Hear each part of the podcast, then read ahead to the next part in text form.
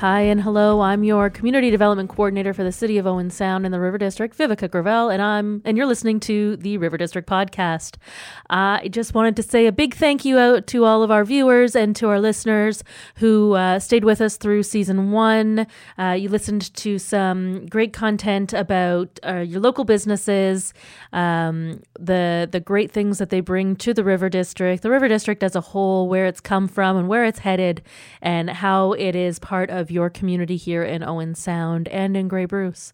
So I just wanted to take this time to thank you for listening in this season, and you're uh, headed for a, a, great season, season two, where we've uh, listened to a lot of great people, a lot of great entrepreneurs, historians, and uh, some people from the community that I think you're going to really enjoy. So remember to keep listening, keep following us on our socials at, at River District OS, and check us out on YouTube um, at River District OS. They just started letting you do that.